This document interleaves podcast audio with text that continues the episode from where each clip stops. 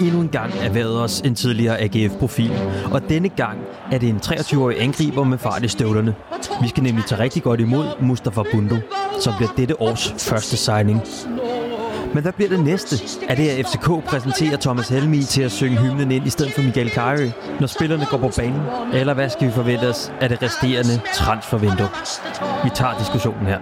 Klokken slår, og garden trækker om.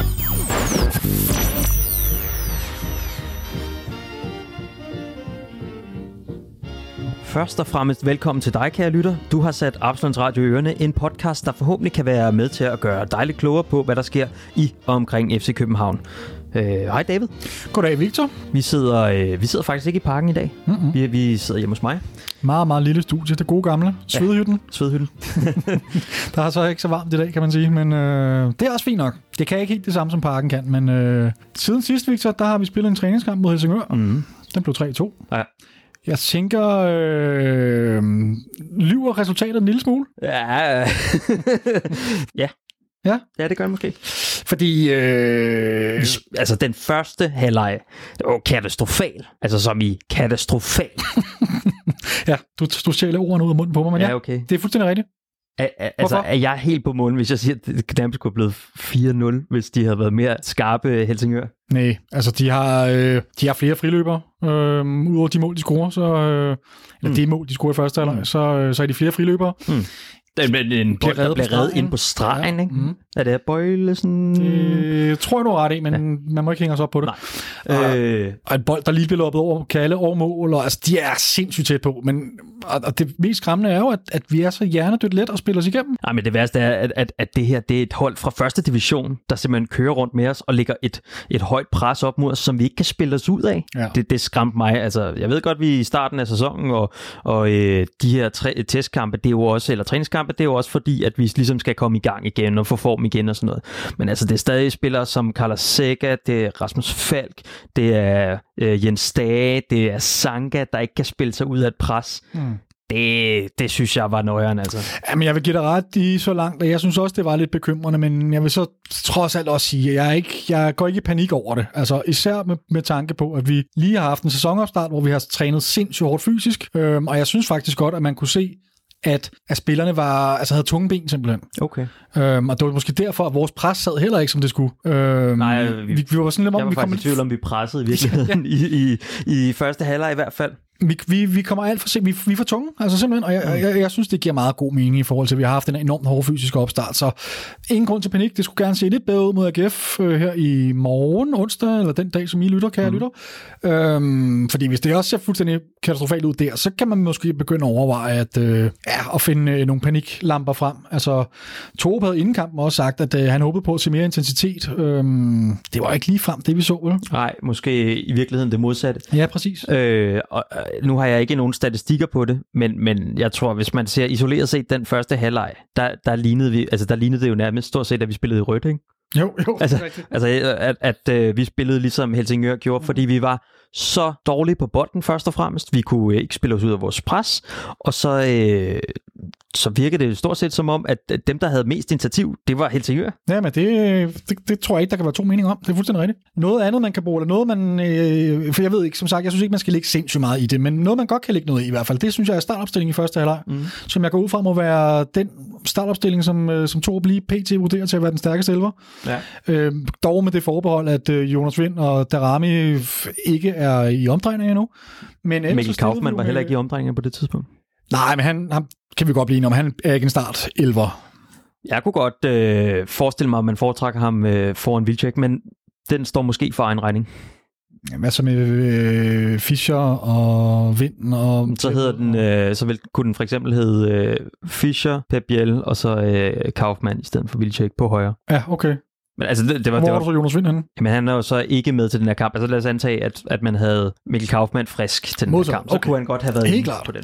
Og Jeg, jeg, jeg snakker om, at hvis alle er klar og fit for fight. Mm. Øhm, fordi måske skal vi lige løbe... Altså, vi starter vi specielt med Kalle på mål, Oviedo, Vensterbak, Bøjlesen, Sanka centralt, Ankersen på højre, Falk, Sækker og Stage på midten, og så øh, Fischer, Biel og, og Vilcek. Der er vel kun ja, Vilcek her, som for alvor sådan kan... Øh, ja, som man må formode ikke starter inden øh, i første kamp mod Aalborg. Men man skal også finde plads til Jonas Vind et eller andet sted i, i det der. Men, men spørgsmålet er, det hvor, hvor hurtigt man i virkeligheden vil køre ham ind, for jeg tror ikke, at man har et stort behov for at få ham hurtigt i gang igen, fordi han har været ude med en skade, ikke? så hellere køre ham langsomt ind, fordi det går også meget godt for Pep Biel nu her inde på 9'er-positionen der, eller den falske 9'er, øh, og så tage det stille og roligt altså. Men, men kan man så sige noget om, at, øh, at Vilcek måske, i og med at han starter ind i sådan en kamp her, som ligner den stærkeste startelver, Mm. er han så i virkeligheden rimelig tæt på en start, en plads i startelveren, når vi møder Uh, det er et godt tænker jeg? spørgsmål. Med købet af Bundu, der tror jeg ikke, han er kommet tættere på en, startopstil- øh, en øh, plads i startopstillingen. Nej, det handler selvfølgelig også om, som du siger, Kaufmann er ikke med. Mm. Øhm, så hvad var der sket, hvis han havde været med? Hvad havde det så været ham i stedet for Vilcek og så videre? Mm. Vi bliver klogere, øh, når vi har set uh, træningskampen mod AGF, tænker jeg. Ja. Så har vi en meget, meget klar pejling om, øh, hvilke 11 spillere, der løber på banen mod, øh, mod Aalborg på næste, på tirsdag, Ja. må det blive. Ja, på tirsdag. Der er, nu, I dag, vi optager tirsdag, der er 8 dage til, til Superliga-start. Det er jo så. Hvordan har du det? Er du klar? Ja, Ikke sådan jeg kommer klar. Jeg, bliver, jeg skal nok blive klar. Jeg skal nok blive klar. Er det de manglende tilskuere og for mange point op til Midtjylland, der gør, at du er sådan lidt lunken med det hele? Ja, jeg havde, jeg havde håbet på, at, at forårssæsonen her ligesom skulle starte ud med, at vi kunne begynde at komme på stadion igen, og det begyndte at blive lyst. Det kan jeg så fortælle, at der er meget lang udsigt. ja, det, det har jeg jo godt uh, luret. Der er faktisk lige i dag, at der kommer nye øh, rest- coronarestriktioner i Superligaen og første division. Øhm, en hel række punkter. Jeg tror bare lige, jeg nævner sådan, dem, jeg synes, der var mest interessante. Øhm, fremover så skal spillerne testes tre gange om ugen. Øhm, før var det to. Og så skal de også have en hurtig test på selve kampdagen. Og så er der en masse regler om, at de ikke må high-five og ikke nogen fysisk kontakt, og der skal håndhæves de her to meters afstand på træningsbanen osv. Altså, de må heller ikke high five, når de har scoret i, i en kamp. Nej, det bliver der, det er virkelig noget, der er blevet indskærpet, at øh, de skal ikke have nogen form for fysisk kontakt overhovedet. Og så skal... Må, det- de røre ved hinanden? For eksempel, hvis der er hjørne. Altså, man kan jo ikke forhindre i hvert fald, at, at mod- og medspillere, at modspillere holder... Altså, der, man kan jo ikke undgå kontakt i, i fodbold. Fodbold er en nærkontaktsport, og det tror jeg godt, de ved. Altså, så må de jo aflyse det. De, man kan jo ikke, selvfølgelig kan man røre ved hinanden, men jeg tror, det er de her sådan nogle lidt, hvad skal man sige, unødvendige berøringer, som et high five øh, kan argumenteres for at være. Øhm, og ved udskiftninger og så videre. Øhm, Der må man heller ikke lige klappe. Nej. Men, og så synes jeg faktisk, noget af det vildeste er, at det taktik, spiller og trænermøder skal så vidt muligt foregå online. prøv, prøv at forestille dig sådan en... Øh, hvad hedder, det hedder ikke en debriefing, men det hedder, du ved, noget i den samme dur, ikke? Altså sådan noget, Ja. ja. hvor man sidder og vinder kampen, og ja, yeah, og, øh, store patter, alt det der, de råber Mm. øh, over Zoom. Præcis. så kan de sidde øh, på hver deres lille værelse og, og banke på, øh, på skabet, når de ja. råber store patter. Jamen, det er flot. Det er, øhm... Men ja, det så, så, jeg tror desværre, det har rigtig lang udsigt. Der kommer heller ikke de her 500 tilskuere, som vi har haft. Superliga-ordningen kommer heller ikke i spil lige forløbig. Der er 0 tilskuere, øh, når vi starter op igen, og det hele er sgu lidt, øh, lidt op ad bakke. Og Jeg vil sige, det betyder meget for min sådan. Jeg glæder mig til, at vi kommer i gang, men det betyder, jeg kan mærke, at det betyder sindssygt meget. Hvis, hvis, jeg, skulle, hvis jeg skulle være i parken om 14 dage, Mm. så havde jeg været helt op at ringe lige nu. Altså, mm. øhm, det, Ja, ikke om 14 dage, 8 dage. Ja, men det er jo så i Aalborg, men altså, ja. ja. Øhm, jeg, jeg, kan mærke, den, der, der mangler sgu et eller andet. Det gør mm. der bare. Men så er det godt, at der sker en hel masse andet. Transferrygter og så videre, vi kan, vi kan kaste os over. Men inden vi gør det, øhm, Måske skal vi lige lukke den der Helsingør-kamp af ved at sige, at vi ikke vil gå så meget ind i den. ja, fordi det er en træningskamp. Og også fordi det er en træningskamp, men altså der er andre træningskampe, vi har så, gået mere ind i. men, men, men vi spillede virkelig også dårligt. Øh, så, så jeg håber ikke, det er det niveau, vi ligger for dagen, og jeg håber, at, øh, at det var et resultat af, at spillerne har trænet hårdt med de her nye assistenttrænere, som ligger et hårdere øh, træningsprogram ud for dem og sådan noget. Ikke? Det er det, der har været med til at påvirke, at de at tingene ikke lige sad i skabet, og, og i hele sidste uge her så jeg, at de har lavet sindssygt mange af sådan nogle små, de der små øh, pasningsøvelser, hvor at man hele tiden skal spille sig ud af presset, øh, og det håber jeg selvfølgelig, at vi kommer til at se, når vi spiller mod AGF. Og så lige for at runde den af på en positiv måde, så synes jeg, at der er et par plusser i min bog til Victor Fischer, som mm. scorer et mål, og er rigtig tæt på at score et nummer to mål, ja. Ja. og går det hele taget godt med i spillet, synes jeg. Og så vores øh, islandske ven, Haraldsson, Ja. Håkon Haraldsson, synes jeg også gør et rigtig godt indtryk. Ja. Øhm, han, han, kan, han kan noget. Han er sådan en, en, en goalgetter, en FC Københavns goalgetter måske nu her. Så, Men jeg synes, han, kan, han, han, han er også enormt dygtig til at, altså at deltage i spillet, Ja. og er god med bolden, og han virker bare som en ret komplet spiller, synes jeg. Ja. Bedømt ud fra de meget begrænsede minutter, jeg har set ham spille. Men Ja. øhm, jeg synes, han ser spændende ud, Ja. det, det må jeg sige. Så det er sjovt, han startede jo på den der position, som Pep Biel spillede i starten, altså den her falske 9 10 rolle, øh, men kan sikkert også spille længere fremme, tror jeg. Tror jeg også, ja. Øhm, og han blev også frataget en scoring, som, øh, som der ikke var offside. Det er rigtigt, ja. Ja, og var det hele taget altså, tæt på flere gange, faktisk. Han kunne sagtens have scoret et mål eller to. Ja. Og han er kun 17 år. Han er kun 17. Så det er... Er han det? Er han kun 17? Han er kun 17. Kunne man forestille sig, øh, altså, nu, nu har vi set lidt til ham nu her. Altså, kunne det være sådan en, der lige tager den indenom øh, forbi øh, Højlund? Åh, oh, det er svært at sige. Jeg, så bliver jeg simpelthen nødt til at se nogle flere minutter med ham. Men, men det er da en mulighed. Jeg synes, jeg synes, jeg har været imponeret af det, jeg har set. Altså, øhm, men ja, jeg skal lige se lidt mere end øh, de der, jeg ved ikke, hvor meget jeg har set med ham. 100 minutter eller 200 minutter eller noget den stil. Mm. Ikke engang er det vel. Han er i hvert fald mere friske ben, end dem, der spillede første halvleg. Det må man sige ja til. 100% sikkert. Nå, skal vi lukke den øh, videre, eller skal vi kamp?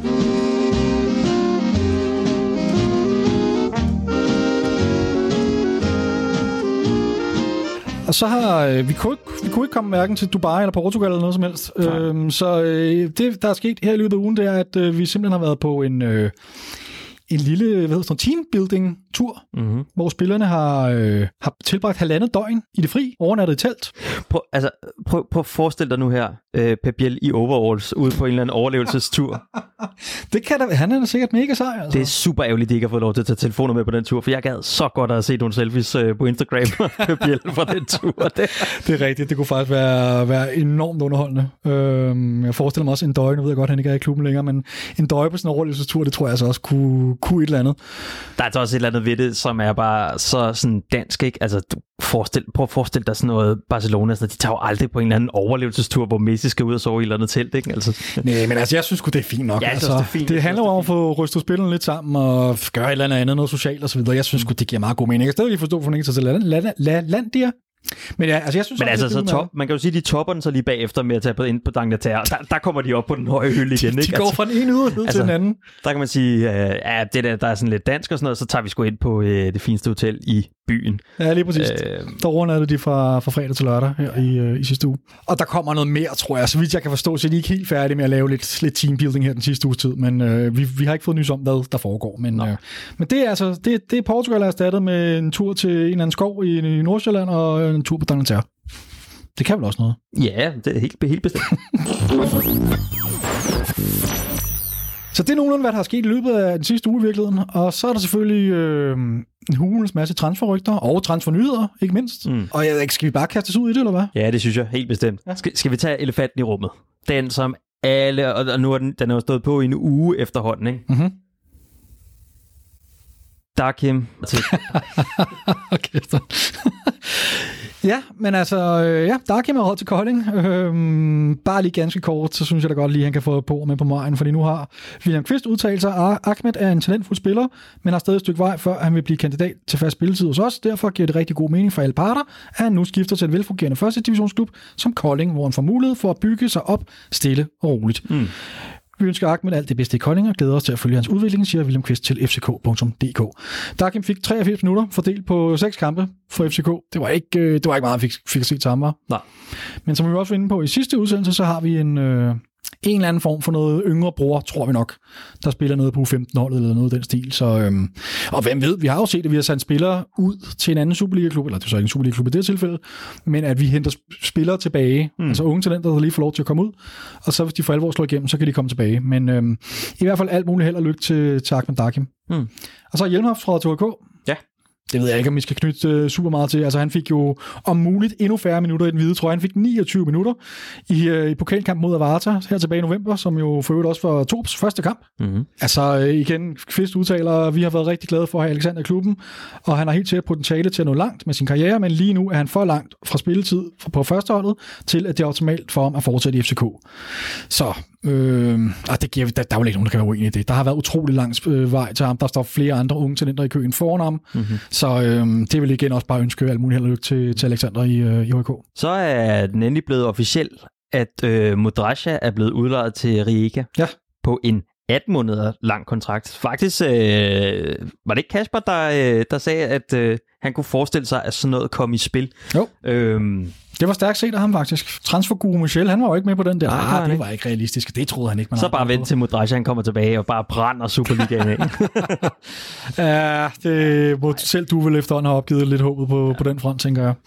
Men igen, altså held og lykke til ham. Øhm, det var synd, han viste jo øh, potentiale, men ham snakker vi om i sidste udsendelse, så jeg synes i virkeligheden ikke, vi skal gå vanvittigt meget ind på, på Modriv, andet end at, øh, at ønske ham held og lykke. Tror du, han godt vidste der efter Riga-kampen, hvor han stod og grinede og hyggede sig helt vildt meget. Tror du godt, han vidste, at der var lidt, altså med, med Rijeka-spillerne, og vi lige var røget ud i en af de mest katastrofale kampe i klubbens historie, og han står og hygger sig. Vidste han godt det, at, at der var noget under opsejling? Nej. Nej, det ville være mærkeligt. Ved, Ståle havde lige forlænget med ham, så det, det nej. Nej. Han er måske røget dårlig i bad standing i indtalt i truppen, jeg ved det ikke. Nå. Det kan også være, at vi lige skal nævne øh, i transfervinduet øh, Michel. Vi havde inde øh, sidst øh, hans podcast. Der sagde han, at øh, alt tyder på, at Pierre Benson er på vej væk. Det sagde han selvfølgelig også til os, men, men øh, han har bortoptaget både sin hund og sat sin lejlighed til salg, ikke? og så betyder det altså, at man er på vej Ja, det er Øh, rimelig... et eller andet sted hen. Men spørgsmålet er, om vi så kan få afsat Pierre Benson, og det tænker jeg, det er nok sådan en følgetong, vi kommer til at følge med i, øh, i hvert fald den næste uges tid. Ikke? Jeg, tror- det ville undre mig sindssygt meget, hvis der ikke var nogen svenske klubber, der ville være meget interesserede i at tage imod ham. Hmm. Altså husk lige på, at han stadig øh, er inde omkring det svenske landshold, ikke bare inde omkring hans spilletid på det svenske landshold. Ja. Har en stor stjerne i Sverige, går jeg ud fra. Øhm, hmm. Han, må, han må kunne få sig en kontrakt derovre. Det, jeg tror, det handler om, om han er villig til at gå markant ned i løn, som han jo nok skal, hvis han skal til en mindre klub i Sverige, eller en midterklub, eller hvad ved jeg. Ja. Øhm, men ja, det, det alt tyder på. Hvis man borter op til øh, hunden Stella, tror jeg, Michel kaldte hende, øh, Okay. og lejligheden på Frederiksberg er sat til salg for 11 millioner, så, øh, så er der sgu nok ikke nogen vej udenom, at han er, han er på vej afsted, og det, det er jo også det, vi har hørt hele tiden. Så øh, det er nok kun et spørgsmål om tid, Mm. før vi siger farvel til, øh, til Pierre, som fortjener en, en, en rigtig fin afsked, men lad os give ham den, når han, hvis det bliver aktuelt. Øh, Skal vi så til ham? Bundo. Fordi at i dag, der er det blevet officielt, at vi har lejet øh, Mustafa Bundo, tidligere AGF-spiller og øh, spiller i Anderlecht frem til slutningen af sæsonen med en købsauktion Ja. øh, i kontrakten. på cirka 2,5 millioner euro ifølge BT. Okay. Så det er jo, altså det synes jeg jo, altså hvis vi lige starter med det, Mm. øh, jeg er jo meget imod lejeaftaler, men jeg er helt cool med det, når der er en købsoption, og øh, jeg synes 2,5 millioner euro, hvad er det, det er en 15-18 millioner kroner eller sådan Mm. noget. Det synes jeg, altså hvis han gør, man gør det rigtig godt det næste halve år, så 18 millioner, det er jo en, det er en okay pris. Og, og hvis han ikke gør det godt, jamen så har vi haft ham et halvt år, og så kan vi, Ja. kan vi sende ham tilbage til Belgien. Jeg synes på alle måder, det er en optimal, øh, optimal aftale, vi har fået, Mm. fået med Bundi. Bundu. Men altså, jeg vil så sige, jeg er en lille smule lunken. Jeg er ikke, jeg er ikke helt oppe at ringe over det. Hvordan har du det? Øh, altså, vi havde jo gået og drømt om Jakob Brun Larsen, ikke? Som andre lekser lige kommer og snupper på ja, næsen af mig. præcis. Men så sender øh, Bundo vores vej i stedet. Øh, jeg har også gået og drømt om sådan noget Andreas Skov Olsen, der også var lidt utilfrieds der mm-hmm. i Mhm. Bologna og sådan noget. Ikke? Mhm. Og, og det er jo det, jeg havde håbet på, men jeg, altså, jeg, jeg vil hellere have Bundo på holdet, end jeg ikke vil have Bundo på holdet, lad os sige det sådan. Ja, Øh, fordi at jeg tør næsten godt at sige med sikkerhed, at det bliver ikke den sidste transfer, vi henter ind i det her vindue. Det sidder du her og lover. Jeg lover ikke noget, men jeg siger, jeg er næsten 100 på, at det ikke bliver vores sidste transfer. Mm-hmm. Det vender vi lige tilbage til, men det tror jeg, du har ret i. Men øh, hvad er han? Altså, jeg har siddet og, og tjekket lidt op på ham. Vi kender ham jo selvfølgelig godt fra hans tid i AGF. Mm. Men derfor kan man selvfølgelig godt blive lidt klogere på at sidde og læse lidt, øh, nørde lidt statistikker og Mm, se nogle videoer osv. osv. Jeg har bare enormt svært ved at se, altså for mig at se, så er han en udpræget kontraspiller, som øh, er ekstremt hurtig, og som kan udnytte sin øh, hurtighed, når han spiller mod hold, som presser det hold, han spiller på til langt tilbage, Ja. så er der masser af plads til at spille på deres banehalvdel. Ja. Og jeg fandt faktisk en rigtig interessant, øh, eller det var en på sidelinjen, der havde fundet den her artikel, som jeg så tyvstjal, mm. øhm, fra noget, der hedder øh, totalfootballanalysis.com, som øh, virkelig sætter sig ned og nørder nogle spillere. Og de har nørdet ham her, øh, mens han stadig var i AGF, lige inden han skiftede til Anderlecht. Og de har, ja, som sagt, nørdet ham rigtig meget. Og de er inde på, at han er Altså, han har scoret stort set alle hans mål for AGF. Det kom efter kontraangreb. Og at AGF i den sæson der, hvor han bragede igennem, der øh, var de et af de hold i Superligaen, jeg tror, det var det næst, hvad hedder det, lavest, næst lavest rangerende hold i forhold til bold possession. Så det vil sige et hold, der ikke har bolden særlig meget. Ja. Øhm, og det er jo bare stik modsat os i virkeligheden. Mm. Øhm, så er der til gengæld nogle, øh, nogle lidt positive ting, som jeg lagde bed mærke i. Han, har, øh, han havde på det tidspunkt øh, rekorden i Superligaen for, for expected goals per shot, Mm-hmm. øhm, som lå på 0,17. Det vil sige, hver gang... Øh, Ja, altså der er ja, 0,17 goals per shot, expected goals per shot, mm. øh, hvilket åbenbart er, er, er højt. Jeg så sammenligning med de andre spillere, og det er rigtig højt. Han har, Okay. Og jeg så også de videoer, han har en, altså han afslutter rigtig, rigtig godt. Ja. Jeg synes, han virker til at være en sindssygt dygtig afslutter. Mm. Så han rammer, rammer målet, skulle man til at sige. Han rammer målet, og han, det virker til, der er et par stykker, hvor han bare kanonerer til bolden, hvor der er æder med smæk på. Altså, der er power i ham. Ja. Øhm, til gengæld så er hans indlæg forfærdelige. Det er også noget, de her øh, Total Football Analysis, de har analyseret lidt på. hvor øh, de er kommet frem til, at han har 22,5% succesrate på sine øh, crosses. Og hvis man sammenligner med nogle af de andre, der lå i toppen i Superligaen den sæson, så ligger de altså mellem 40 og 50%. Okay. Så han er, øh, der, det, der skal han, som de også skriver, der skal han virkelig øh, forbedre sig, hvis han skal hvis han skal gøre sig ud over den danske Superliga. Ja. Øhm, det kan jo så være, at han, øh, han har gjort det. det. Det ved jeg ikke. Men, men det er lidt, jeg fik bekræftet mit billede, af at læse den her øh, tu- øh, artikel, af at han er en udpræget kontraspiller. Så jeg, jeg har sgu lidt svært ved at se det. Jeg tror, det kan give rigtig, rigtig god mening, måske i europæiske kampe, hvor vi netop er dem, der står langt tilbage på banen, at vi kan spille nogle kontra op på ham, som bare kan tonse afsted. Men i Superligaen i parken mod et eller andet skodhold inde i parken, øhm, Ja, til på en eller anden måde at dirke spillet ja, op. præcis. Øh, Jamen, nej, men der tror jeg måske ikke, han egner sig særlig godt, vel? Fordi han er jo ikke en, en kreatør. Nej. Han lever rigtig meget på sin power og sin hurtighed. Øh, Men jeg synes, det er fint, at, at lige nu, så har vi to spillere over på den, på den kant, som, øh, som vi kan spille med. Altså, der er en type i Mohamed Darami, som faktisk har lidt af det samme. Det, jeg lægger mærke til ved Bundu, det er den der eksplosivitet og den der power i de første meter. Du ved, han er sådan en, lige pludselig går det stærkt, ja, ikke? jo, lige Og præcis. så kan du ikke fange ham, og han, har, han er fysisk stærk og har et godt skud. Ikke? Så det, det er ligesom hans forsvar, som du siger, kontraspiller. Og det, det kan man sige, det har Mohamed Darami også i en vis grad, men ikke den der power-power, og ikke den der øh, acceleration på samme måde, som Bundu har. Øh, hvor Bundu kan godt sætte en mand, men jeg vil stadig mene, at sådan en som Darami er bedre til ligesom lige at, at drible lidt. Det, jeg, jeg, jeg, jeg var enig med dig lige indtil du sagde det sidste her, for jeg, fordi som du også siger, Bundu han, kan, han har virkelig eksplosivitet i sin løb, så han kan bare lige tage et træk, og så er han forbi sin mand. Det, det ser man gang på gang på gang. Men udover det, så synes jeg, sammenligningen er god, for jeg synes, de minder rigtig meget om hinanden. Mm. Øh, Bundu har, som du siger, noget mere power. Mm. Til gengæld så Mo, mit indtryk, går han bedre med i pasningsspillet. Ja. Lige præcis. Og det kan jo være bedre til, hvis du skal lirke et hold op, som står defensivt. Lad os sige Horsens øh, 60 minutter, den står 0-0. Lige præcis. der er det måske svært, hvad Bundu skal komme ind og gøre. Øh, men, men i og for sig med, at vi er stoppet med at slå så mange, øh, så mange indlæg og så videre, så kan jeg godt se ham. Og jeg kan godt se, at han kan bidrage med noget fart. Altså jeg kunne sagtens forestille mig sådan noget Jonas Vind med en rundt og spille Bundu fri i et, i et dybde løb, mm-hmm. øh, hvor han går ind og så sætter den i mål. Sådan noget kunne jeg sagtens se for mig. Altså. Helt sikkert. Og Ej. jeg synes, ja. Jamen det der med, at han kan være med til at bidrage med noget fart, det er altså noget, vi har manglet på holdet, fordi at man kan sige, over på den anden kant, der har vi så i Victor Fischer i hvert fald en spiller, som, som er dygtig til det der med at, eller burde være dygtig, har haft, har været dygtig i hvert fald, til det der med at dirke de her forsvar op, og, og ligesom kunne lave en målchance ud af, der står 11 mand øh, inde ved målstregen, eller inde ved, øh, hvad hedder det, øh, ved starten af feltet, og det samme også med Jonas Vind, der kan vende rundt, og ligesom kan suge spillet til sig, og det samme med Pep Biel også. Så i de spillere har vi ligesom de typer, og her der får vi ligesom en helt anden type. Øh, og det synes jeg bare fedt. For lige at pakke din, øh, din analyse op her med, med en, der har lidt mere, hvad skal man sige, vægt bag sin ord. jeg Torup, ikke et ondt ord om dig, Victor, men, men Jes, han udtaler, at, øh, at han er en anden type end dem, vi har i forvejen. Han har noget fart, power og dybdeløb, og det har vi ikke alt for meget af i forvejen. Øh, så vi skal sørge for at have lidt forskellige strenge at spille på. Mm. Så det handler jo meget om at udbygge, hvad skal man sige, øh, mulighederne for ja. at for, ja, have forskellige kort på hånden, ja. Alt efter hvad modstanderen er.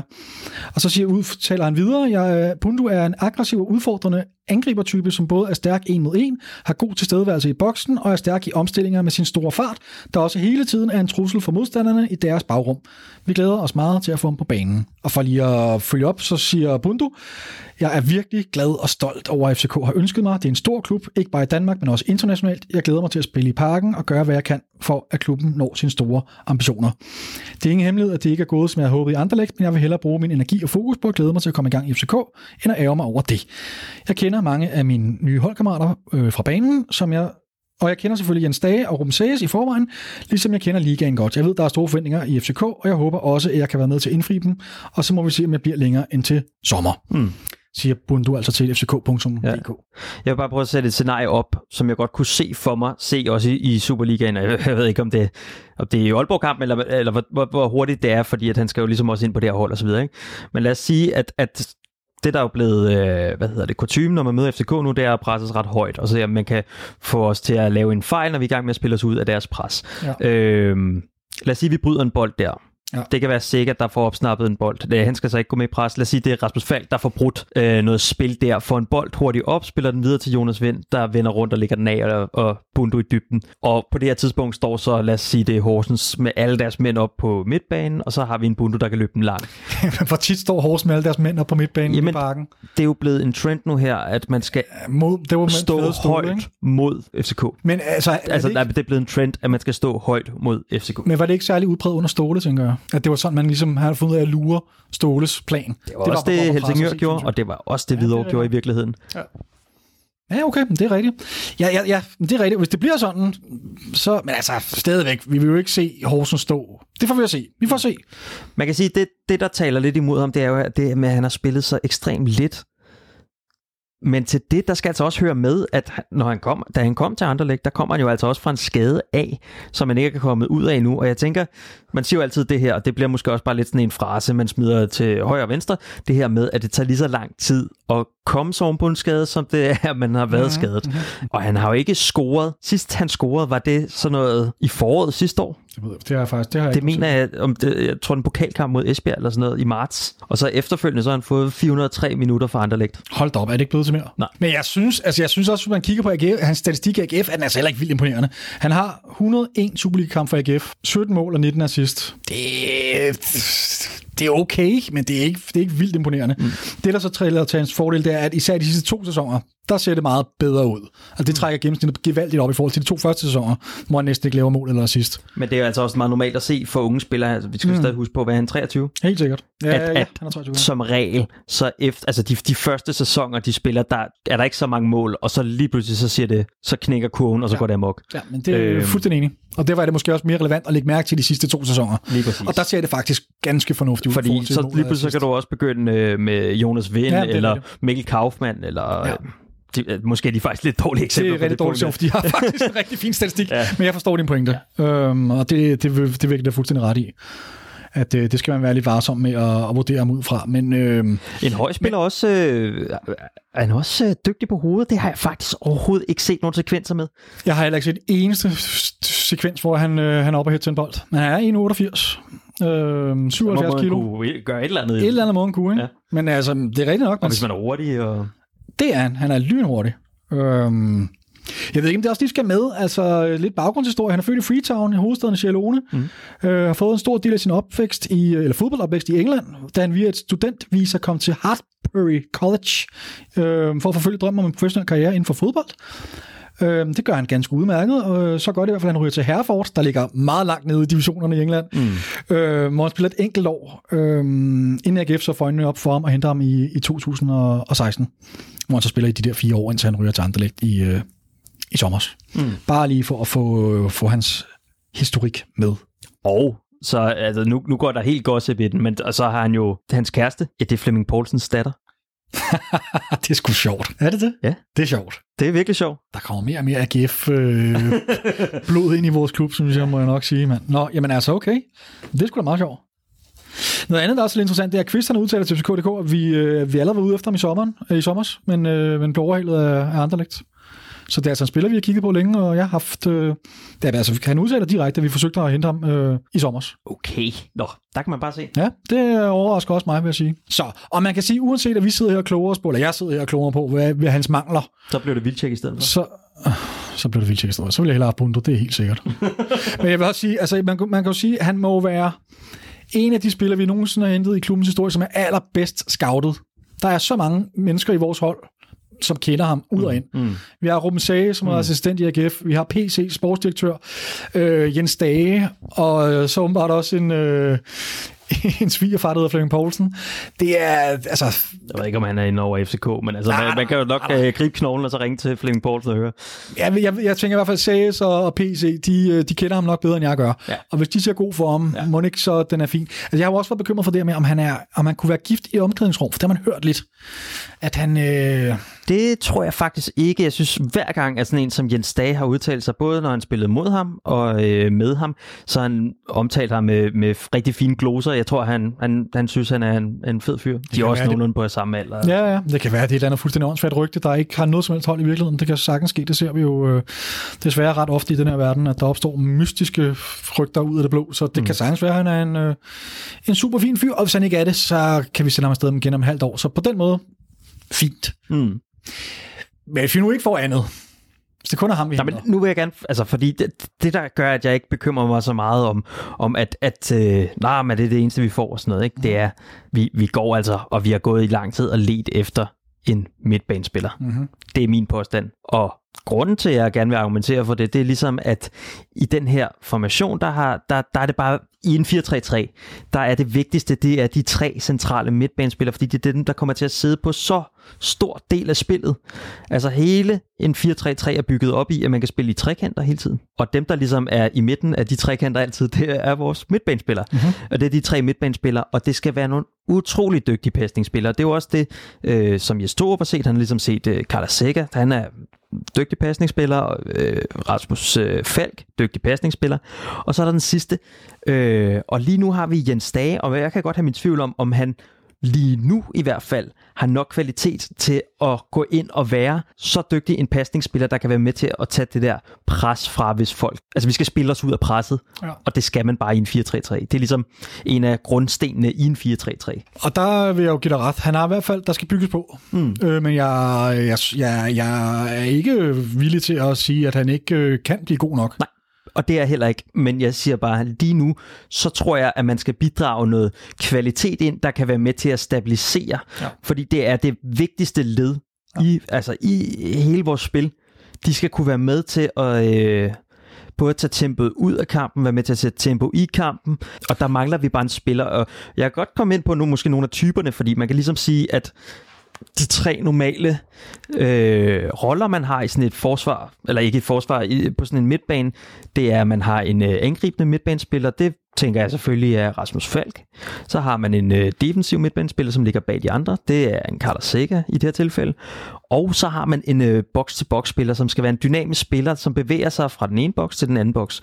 Øh, kan være med til at være en trussel, øh, når vi angriber, men også er med nede øh, og nærmest at forsvare, når det er, at vi står langt tilbage på banen. Og der er han jo perfekt dag, vil jeg våge påstå. Han er en perfekt box-to-box Lige præcis. Men det eneste problem, det er bare, at lige så snart vi skal spille os ud af ting, så er han måske ikke så perfekt, Nej. øh, fordi at han, han mangler simpelthen noget på sit pasningsspil, øh, som ikke er der lige nu. Ja. Jeg mener i hvert fald. Jamen, jeg- jamen det, det vil jeg da give dig ret i, men jeg, jeg tænker, at man måske godt kan, han har så mange andre kvaliteter, som måske kan opveje for det. Hvis han får bygget sit pasningsspil op på et niveau, som er noget lige de andre, mm. så bliver han jo altså, så bliver han jo solgt. Ja. Så kommer han op på et niveau, hvor vi ikke kan have ham i Superligaen længere. Ja, også fordi han netop har det der afsluttergen. Han har været tidligere angriber. Han ved godt, hvad der skal til for øh, at score, simpelthen. Han er sindssygt dygtig til at komme til chancerne. dygtig også til sin dybdeløb, Ja. har power, fysik, alt Ja, det der. ja. Det er noget, der kommer, men, men det er der bare ikke lige nu. Nej. Sådan som jeg ser det. Nej. Øh, og det er en, lidt en akilteten øh, på vores hold lige nu, fordi det gør, at vi har meget svært ved at spille bolden ud af vores pres. Men det har vel fungeret. Altså, jeg, jeg kører din påstand, men Og det er jo altså, det, det er altså også bare vigtigt at sige, altså mod Helsingør, mod Hvidovre, det første vi gør, vi, vi sparker bare aldrig bolden op. Vi spiller den nu her. I hvert fald, det er meget øh, konsekvent i Helsingør-kampen i første halvleg. Vi spiller bolden ud, hver målspark, hver alting. Possession, vi skal spille bolden rundt. Vi skal spille os ud af Helsingørs pres. Og, og, og der mangler vi simpelthen en lige nu, der kan hjælpe med at tage det tryk af spillet. Men igen, jeg synes ikke, vi skal bruge de træningskampe som, øh, som pejlemærke for, hvor Stage står der. Så synes jeg heller, vi skal kigge på nogle af de kampe, han spillede i Superligaen her. Øh, Det kan man sagtens også tage op. der og- gik det jo meget godt, kan man sige. Ikke dermed ikke sagt, at han ikke kan bygge på. Altså, fordi du har fuldstændig ret, det er en svage punkt. Jeg synes, at bare de gange, hvor man har set sådan en som øh, Nikolaj Thomsen faktisk komme ind, der får man faktisk noget, noget helt andet. En, en spiller, som han, han går så ikke på samme måde med i det angribende spil, øh, og har måske mere en rolle, der minder i virkeligheden om Rasmus Falks øh, med en angribende midtbanespiller. Men stadig bare med at få den her pasningsfod ind, hjælper os utrolig meget i en masse andre dele og en masse andre falsetter af spillet. Ja, men det er jo hele tiden en opvejning. Altså, du kan jo ikke få alt Nej, fra øverste hylde. nej. Øh, fordi Thomsen, han er jo den diametrale modsætning, som jeg ser det. Han er nemlig en pa- fantastisk pasningsfod, men ikke særlig målfarlig, mm. øhm, øh, nærmest værdiløs defensivt. Øhm, så man må jo ligesom veje op. Altså det kan godt være, at man, man, man, der er nogle minuser ved Stage, men der er så mange andre plusser. Og, og er det virkelig nødvendigt? Altså kan man ikke godt leve med, at en af de tre midtbanespillere der ikke måske har en, en pasningsfod fra en anden verden, hvis han har så høj kvalitet. Det skal i hvert fald være nok til, at vi kan spille os ud af presset, fordi det du gør, hvis det er, du, hvis vi siger nu, at altså nu, han er jo heller ikke fuldstændig udulig til at spille nej, bold, altså han er jo stadig fodboldspiller og sådan noget, ikke?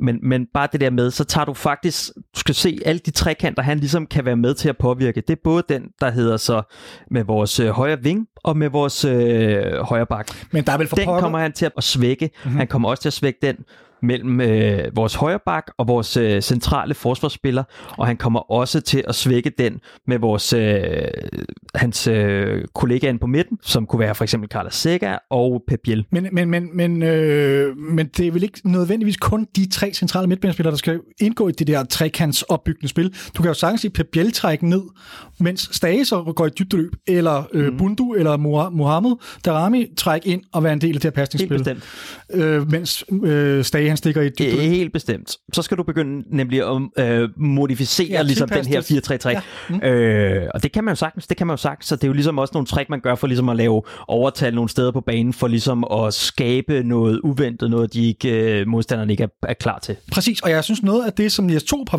vist, at han er sindssygt dygtig til, det er at bruge spillerne i deres, hvad skal man sige, deres spidskompetencer. Mm-hmm. Øhm, så øh, ja, jeg, jeg, jeg synes, at Stage har gjort det rigtig, rigtig godt under Jes Torup, faktisk.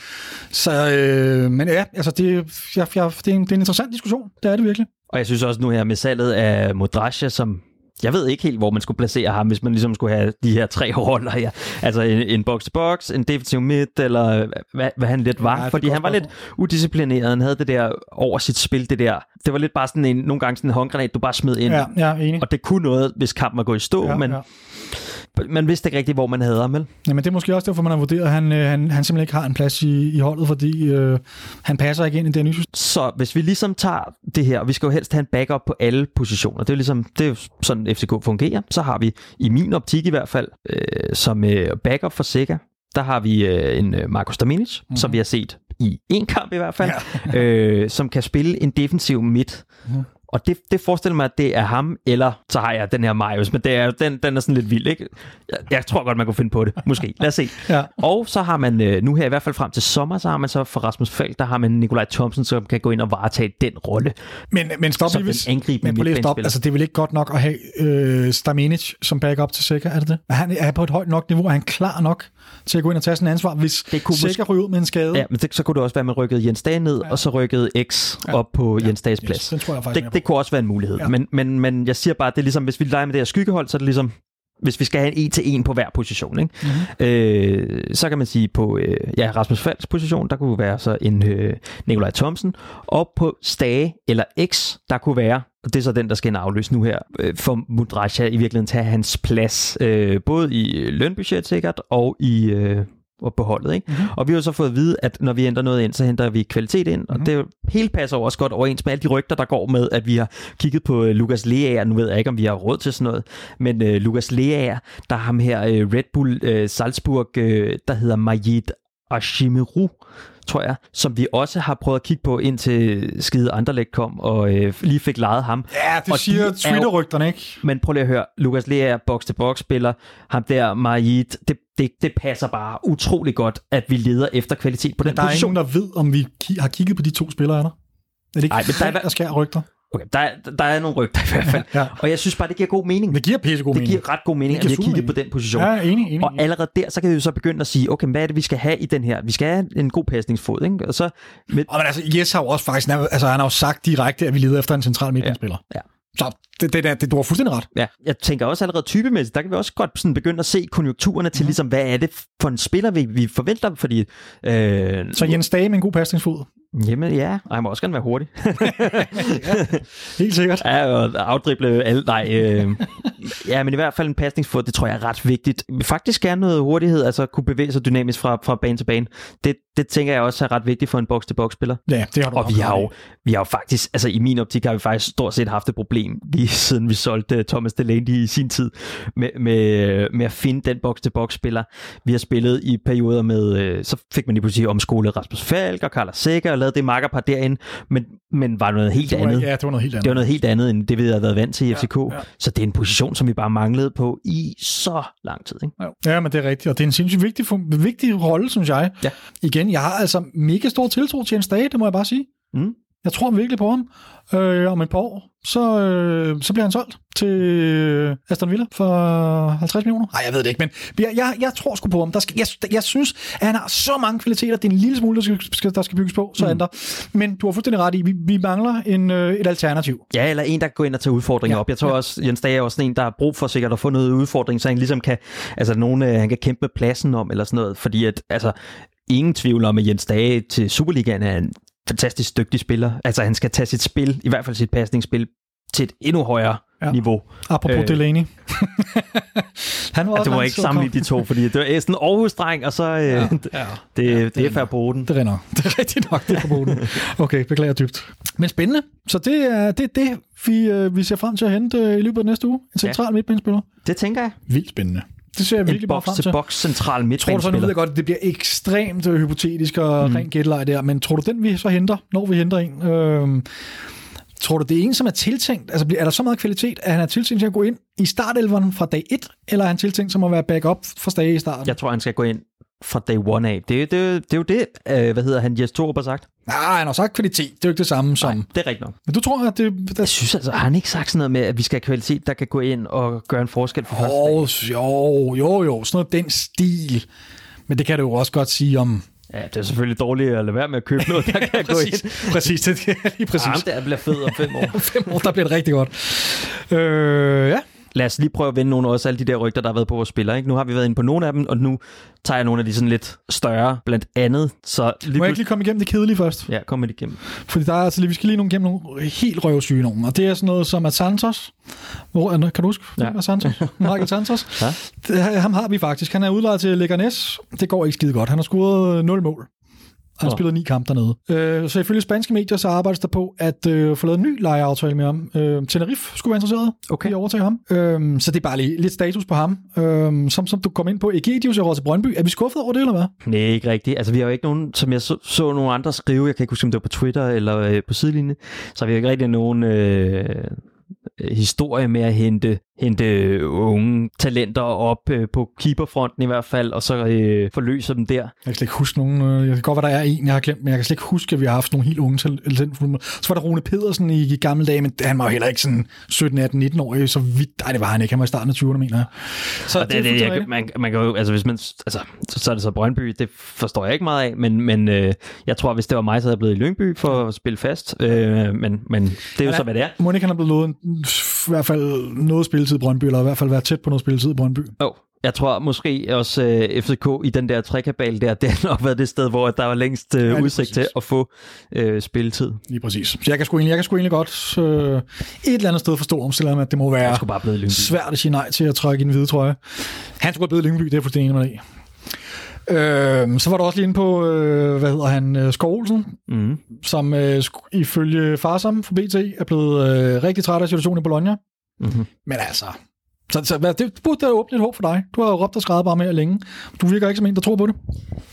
Nej, for nu er Bundu kommet ind, så det, Ja. ja. det, det, det tror jeg ikke Ja. på. De spiller jo samme position, kan man sige. Øh, Fair nok. og, og øh, altså, de, nej, de er overhovedet ikke samme spillere, men, men også en med fart, der spiller højre ving. Altså, det, det, nej, den, mm. den er lukket nu med Bundu, Den er lukket.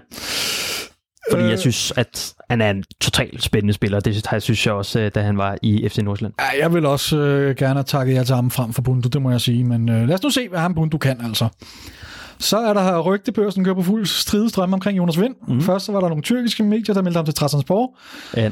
som han, han, han kommenterede også på det og grinede lidt af det. Øhm, og så er der et engelsk medie, The Telegraph, som øh, linker ham til West Ham, som mener, at David Moyes øh, længe har haft ham i kikkerten og er meget fascineret af den her unge komet. Det kan jeg godt forstå. Øh, det kan jeg også godt forstå. Øh, og de mangler en spiller på den position, men øh, og de skulle være klar til at vente til, til sommer okay. med at hente ham der.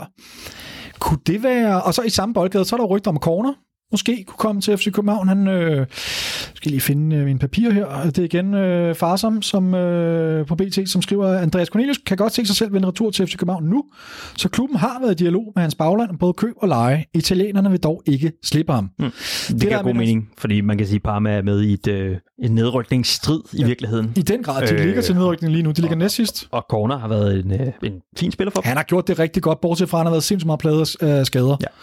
Ja. Øh, men han har gjort det rigtig, rigtig godt. Men så prøv lige at høre det her. Så rykker de ned til sommer. Aha. Vi sælger Jonas Vind til ja. West Ham. Ja. Ligger den så ikke lige til højre benet, vi henter corner hjem? Ja. Og vil det ikke være en, en perfekt erstatning? Jo. Bortset for lige for det med skaderne. Jo, jeg synes bare, at øh, desværre, så, altså jeg håber, vi kommer til at se Jonas Vind i længere tid. Altså, ja, ja, kunne vi så ikke lave sådan en, så smutter han første vinter, altså Delaney-modellen, ikke? Ja, enig. Fuldstændig enig. Fordi vi har bare ikke set nok til ham, nej, og han er... Nej, jeg er fuldstændig enig. Han er fed, og vi, jeg, jo, vi har fejret et mesterskab med ham, men det var ikke et, hvor han var den bærende nej, nej, kraft i det, vel? Og vi, vi mangler det der, hvor at han ligesom er den, der går forrest. Ja, og, helt enig. Må han ikke rammer øh, en eller anden åndssvag skade? Jeg, jeg, tror faktisk, jeg tror sgu heller ikke, han ryger til sommer. Det tror jeg ikke på, mand. Jeg tror, han, er, han har ikke travlt. Det har han hele tiden sagt, og det tror jeg ikke, han har. Selvfølgelig, hvis der kommer et andet sindssygt tilbud, så siger han ja. Altså, der er det der EM til sommer, og det ja, gør det bare ikke hans pris dårligere. Altså. Hvis man sidder og kigger på det landshold, vi har stillet op med de sidste øh, øh, par gange, hvor han også selv har spillet og sådan noget, ikke? Der, altså dem, man spiller rundt om, det er en, en spiller fra Barcelona, en spiller fra Inter, en spiller fra Tottenham, en spiller fra øh, AC Milan. Altså det, det er bare klasse spiller på alle positioner, og så står der FC København ja. øh, allerforrest. Ikke? Ja. Nå, der er ingen tvivl 21 år FC København. Ja. Altså det, det, det, det, det spiller også bare ind, og det er en spiller, som scorer, når han er for landsholdet, øh, mod store hold også. Altså, det, det Jamen, forøger bare hans værdi endnu mere. Ikke? Hvis det går godt for Danmark, kan man sige. Det kan jo også være, at øh, vi ryger ud med Brav, og han ikke får sat nogen... Han skal nok få scoret, men, øh, men han ikke får en anden speciel succesfuld. Altså, det kan jo gå alle veje, den slutrunde der. Ja. Men der er en potentiel risiko for, at vi gør det godt, eller han gør det rigtig godt. Ret stor potentiel risiko. Det vil være så ærgerligt, altså. Nå, men så prøver vi at høre den her. Vildtjek, han skal vel ud til sommer. Ja så kan vi få corner ind der. Så skal vi køre vind og corner et, et halvt års tid ind til, wow. til vind ryger oh, Altså, det er jo, det er jo drøm. det kunne være vildt, ikke? Hold nu, øh, ej, det tør man jo næsten ikke at drømme om. Nej, det ville være sindssygt, Men vi spiller ikke? så ikke øh, i 4-2. Nej, men vi skal nok få plads til dem. Det er sikker på. det er fuldstændig sikker på. Det kan man altså godt. Det vel nogenlunde det. Så er der, ja, så du har været ganske kort ind på Lukas Lerager. Øh, det er igen PT Michel, der har den her, at øh, ja, altså, vi har, vi har forhørt os på ham, øh, men, men altså Geno, at de har betalt 7 millioner euro for ham i sin tid, og de, altså omkring 50 millioner kroner, og, og de vil ikke sælge ham for særlig meget mindre end det, og det er altså det er uden for, uden for vores budget. Øh, ikke med vildt meget. Altså jeg tror da godt, vi kunne finde på at lægge 35, eller måske endda 40, for mm. det helt rigtige spiller. Ja. Så er der ikke så langt op til, og der er stadig lige et stykke op til 50. jeg får, jeg man, kan jo, man kan jo sige, at allerede på landsholdet, ikke, da han har sit sådan endelig, altså kæmpe store gennembrud øh, til gode. Han spillede en sindssygt god kamp øh, for et par måneder siden, inden han fik en skade. Men man kan sige, det lad os sige, at Bologna tænker, at mm, måske skal vi holde på ham til efter, han har spillet det der øh, EM til sommer, og så derefter sælge, fordi at han måske forøger sin værdi på det tidspunkt. Mm.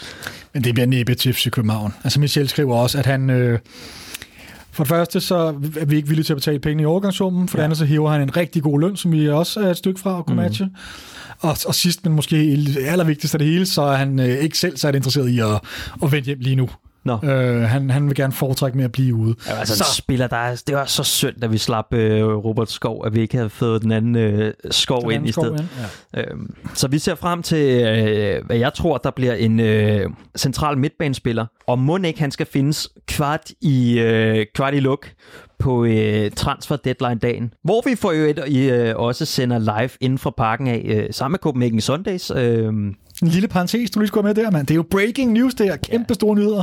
Vi sender fra klokken 20 af og frem til øh, lukketid, og så vi bliver nok også ved lidt efter, når vi lige får bekræftet, at den der cornerhandel, den er på plads nu her og sådan noget. Altså, prøv lige at høre. Sidst, der fik vi, og det var også sådan noget en halv time i, ikke? Jo. der fik vi Sanka. Ja, det var legendarisk. Der sendte fanradioen Der sendte fanradioen, og, det, og det altså. klip, det, det er ja, genialt. Det er lige før, vi skal høre Jonathan, om vi må spille det. Det var ja. så fedt. Altså, jeg håber, vi får samme oplevelse. Ikke? Ja, ja det kunne være øh, fedt. Og, og klippet før det, Bentner til FC København, det kan altså også noget. Det, det rykker altså også alt, det kilder alle de rigtige steder, ikke? Så, så jeg, altså jeg sidder, jeg har jo forventninger om, altså det kan ikke blive stort nok. Central midtbanespiller, der, der er jo begrænset, hvor mange danske centrale midtbanespillere vi er ude, ikke? Nu har vi allerede nævnt Lukas Lea, altså. Men vi skal gøre lidt mere reklame Mathias på det her, ikke? Jensen, Fordi hvad, øh. hvad, er planen, Victor? Jeg ved, vi har en plan. Har vi ikke? Jo, Har vi altså plan? vi kommer til at sende live via Facebook Live, Aha. øhm, hvor man kommer med ind og følge ind, kommentere, øh, vi har konkurrencer, Ja, kom endelig med spørgsmål allerede nu, hvis der er nogle emner eller spillere, eller hvad som helst, I har lyst til at tage op. whatever. Skriv til os nu eller live. Vi kommer til at sidde der sammen med øh, Kasper Larsen og Ivan Skarm, øh, vores to faste øh, eksperter. Yes. Så kommer vi til at sende nogen ud og spotte og se, om der er kommet nogle nye spillere. Øh, vi kommer til at ringe lidt rundt. Øh, vi har blandt andet en aftale med Martin Vingård. Vi skal snakke lidt øh, omkring hans øh, opgave i rollen nu og tidligere. Ja, med de unge spillere der. Præcis. Øh, så skal vi... Øh, vi skal også faktisk øh, lave noget optag til den der OB-kamp, kommer vi også til at lave. Det skal vi også, ja. Konkurrence. Konkurrencer, øh, quiz. Der er en kop, der er kop. Der er her. kopt på spil, ja. øh, og, og vi kommer til generelt bare at fejre det og, og, og vender ligesom, hvad der sker. Også hvad der sker i den resterende del af Superligaen med FCK-briller selvfølgelig. Det bliver skide godt. Jeg ved, Victor han har siddet i de sidste 14 dage og bare kæmpet benhårdt for at lære alt muligt teknik. Ja. Og det ser imponerende ud, det må jeg sige, Victor. Det, jeg, jeg det går sikkert op i hat og briller, når vi sender live, men det altså, ser flot ud lige nu. Og så, og så er der jo jokeren også, ikke? Og det er, vi skal virkelig krydse fingre for, fordi at der er altså også Fissemark tilbage i Superligaen. Det er altså også et dilemma, vi, vi bliver nødt til at forholde os sådan forholdsvis realistisk til. Det kan jo også være noget, der kommer på dagen der, lige pludselig er nogen ude på Vestegnen, der finder ud af, at det er en god idé. Jeg troede, vi skulle have det hyggeligt. Ja, ja, men altså, det kan jo ske, altså. Jeg bliver helt dårlig humør, bare Ja, undskyld, navn, undskyld. Ja. Fede idiot, mand. Øh, men ja, det bliver, det, lyt med for guds skyld, og som Ja. sagt, skriv endelig, kom, please, kom med nogle spørgsmål. Ja. Det er vigtigt, øh, eller nogle emner, vi tager op, eller hvad som helst. Ja. Bare skriv til os. Fordi jeg er personligt en lille smule bekymret for at skulle sidde fire timer og holde den kørende, men øhm, Ja. det skal vel nok gå. Heldigvis er Kasper Ivan smadret god til at snakke og plapre løs. Ja. Men, øh, men det bliver altså det bliver altså lidt for, det bliver altså først rigtig sjovt, hvis det er at vi får noget noget, noget samspil med med jer lyttere. Så please deltag lidt. Øhm, så, så sammen gør vi det til en, en skide hyggelig aften. Det skal nok det skal nok blive fedt.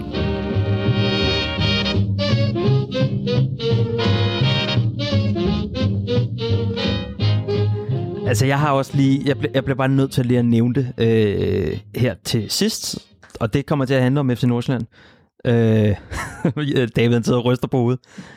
Vi bliver bare nødt til at have det med, at de er blevet opkøbt for en pris på, hvad er det, 750 millioner. Hvilke, altså, øh, hvis man vil købe aktiemajoritet i FC København, så kan man købe det til 730 millioner. Altså, det, det, det er voldsomt beløb, og på det her punkt er vi blevet slået som den rigeste klub, kan man sige i virkeligheden. Men de der i 750 landet. millioner, skal de ikke spredes ud mellem det der Right to Dream-projekt, de har kørende i forskellige lande og alt muligt? Planen er, at de skal bygge to akademier, og det største kommer til at foregå i Ægypten, hvor den familie, der hedder Mansour-familien, øh, som, som er den øh, egyptiske familie, øh, 6. rigeste i Afrika, øh, at, at de har købt sig ind. Det er ligesom, de skal have et akademi der, hvor de kan uddanne på samme måde, de har deres i Ghana nu her efter Nordsjælland. Der skal de også have det i Ægypten, og så ligesom uddanne spillere og sende dem til Europa, bla bla bla. Vi kender hele den der mølle der. Men nu her, så går det altså bare på steroider. Øhm, og jeg tror, Hvor kommer Nordsjælland i billedet her? Nordsjællandet er der, hvor Nordsjællandet. Nordsjælland, det er der, hvor de ligesom alle sammen skal korrigeres opad. Så alle de der spændende egyptiske talenter, der kunne være, man, det kan være, man kunne finde den nye Mohammed Salah eller et eller andet, de skal så forbi Nordsjælland, og så skal de sælges videre fra Til FC Nordsjælland. København. Det er perfekt. det er skide godt, altså. Ja, det, det tror jeg så ikke. Øhm, Nå, men vi har da det er været jo for vaner voldsomt- spillere i Nordsjælland. Det er ja, da ikke... det, det er voldsomt beløb, man ligger nu her. Øh, og mm, kan vide, om noget af det smitter af på førsteholdstruppen. Det er jo ikke sådan, at man går ud nu her, og så bare lægger 100 øh, millioner for en spiller nu her. Men jeg tror, lad os sige, der er nogle af de her spillere, øh, der har været i udlandet, øh, nogle af de ældre, som ikke har noget tilhørsforhold på samme måde til, ligesom til os. Øh, kunne man ikke godt forestille sig, at øh, Nordsjælland skal med og blande sig i det? Lad os Nej. sige sådan en Lasse Schøne. Nej, nej, nej, nej, nej, nej, nej. Altså, det, de spiller ikke europæisk. øh, Der er ikke nogen fans. Der er intet at komme efter det op, udover måske en god hyre. Jeg tror bare ikke, man skal kimse af, at hvor stort et øh, attentat det er på Superligaen det her, fordi det er jo ikke, altså det, det er rigtig, rigtig mange penge, der er blevet tilført til en klub. Se nu mulighederne. Vi får sådan en lille talentfabrik lidt nord for København, hvor vi bare kan plukke de fedeste. Det er perfekt, altså. Ja, ja det, er, det er spændende, det er interessant, men jeg synes bare, det er sindssygt svært at vurdere, hvilke konsekvenser det egentlig får reelt set. Ja. Øhm, Jeg tror, til sommer kan vi måske begynde at vurdere, om de også skruer op for deres transferbudget internt til nogle måske aldrende spillere. Før i tiden kan man sige, der er de hentet sådan nogen som, øh, hvad er det ham der, øh, Kian Hansen, ham Nå ja, øh, ja. tidligere Midtjylland-fyren Ja. der, ikke? Mhm. Og, og de har også, øh, har de ikke også hentet en AGF og sådan noget. De har hentet, henter sådan lidt fra de resterende Superliga-klubber for ligesom at gå ind og stabilisere sig, og ligesom at have nogle klippesten på det der Ja, ja, ja, ja, ja, ja. øh, ungdomshold deroppe, ikke? Altså, jeg vil stadig våge at påstå, at øh, du får ikke nogen af de der deciderede stjerner så i Lasse Sjøne størrelsesorden til Nordsjælland. Nej. Altså, så skal de i hvert fald, det er klart, om, om øh, hvis, hvis det her projekt bliver en succes, og de begynder at etablere sig i toppen af Superligaen og kommer ud og spille kontinuerligt i Europa, så om 5-10 år, Mm. så kan vi begynde at snakke om, at, øh, at vi har fået en seriøs konkurrent. Mm. Og at de kan begynde at tiltrække øh, nogle spillere mm. for næsen også. Mm. Men øh, nah, jeg, jeg, jeg, men- jeg er ikke bekymret på den korte bane. Nu, nu kan du også huske, at vi spillede mod dem for ikke så lang tid siden. Altså, prøv at forestille dig, hvis de havde øh, to gange øh, Kamaldin, øh, eller øh, en ekstra Diomande, eller altså nogle af de her spillere her. Fint nok, dem skal Midtjylland jo også spille mod. Jamen det, jamen, det er rigtigt nok, men jeg siger bare, at det er på, på, altså, det er potentielt set på længere sigt en, en, en reel trussel. Altså, Eller et løft af ligaen. Kæft, hvor er jeg positiv i dag. Jeg ej, hvad. Ja, jeg kan godt høre det selv der. Det blev lige for meget det gode. Prøv at forestille dig, hvis... Øh, Jeg er bare ikke så bange for dem. jamen, prøv at forestille dig, hvis ud og spille Champions League. Altså, Ja, det har vi prøvet en gang, hvor vi har foræret right en Champions dream, League-plads. plastik, lortebane der. Ja, så, bliver det, så er der sgu da ikke nogen, der gider at komme til dem, når de først har set, hvad det er, de skal op til. Altså. Spændende er det. Ja, det er, det er, det er nemlig ret spændende. Øh, men der er også sådan noget, altså sådan talent. De største danske talenter, vil de hellere til øh, Nordsjælland nu, end at tage ind til FC København? Det kan det sagtens være. Det, også, det ser vi jo allerede lidt nu, altså. At Ja, det, der det ser er man allerede, ja. enormt lang vej for talenter på FCK's første hold.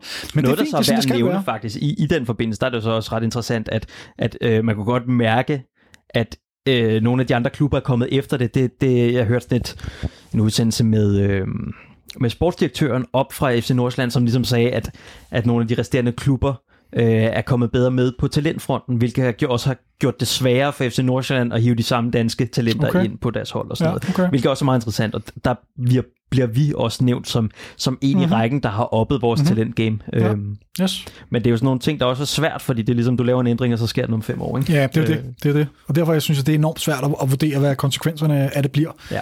Men, øh, Men jeg vil bare lige have det med her til sidst. Ja. Øhm, så fik du også øh, fem minutter for meget Nordsjælland med, synes jeg. Men okay, fair nok. så øh, jamen, tak fordi I lyttede med, og husk nu at gå ind og så lige øh, smid et like på vores Facebook-side, så du kan holde dig opdateret, når vi sender live på mandag fra klokken 8 af med øh, video. Ind og stille nogle spørgsmål, ind og skrive. Man kan altid skrive på vores Twitter. Vi har også, øh, vores mail ligger også, øh, hvis man går ind på vores Twitter-profil, så kan man også skrive der. Man kan også skrive via Facebook, øh, alle steder, hvis I har øh, gode idéer til emner, til spørgsmål, til øh, whatever. Whatever. Hvad Kom som helst. det der, ja. Vi skal nok tage det op. Ja. Ja, men øh, kæmpe opfordring til at lytte med. Øh, så ser vi frem til at lave en, øh, en, en rigtig hyggelig aften med, med alle vores kære lyttere. Ja. Det skal nok blive godt. Og som sagt, i samarbejde med, med Sundays, så Ja. øh, det skal nok blive godt. Det tror jeg virkelig på.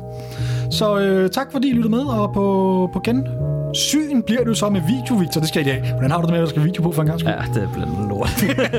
Jeg er ikke så frisk på det. jeg skal lige øh, huske at få noget vand i hovedet, og Ja, ja, præcis. måske lige sætte håret, eller det ved jeg ikke. Måske have en make-up og tyst eller noget til lige at få dækket de sorte rande under øjnene og sådan noget. Ja, lige præcis.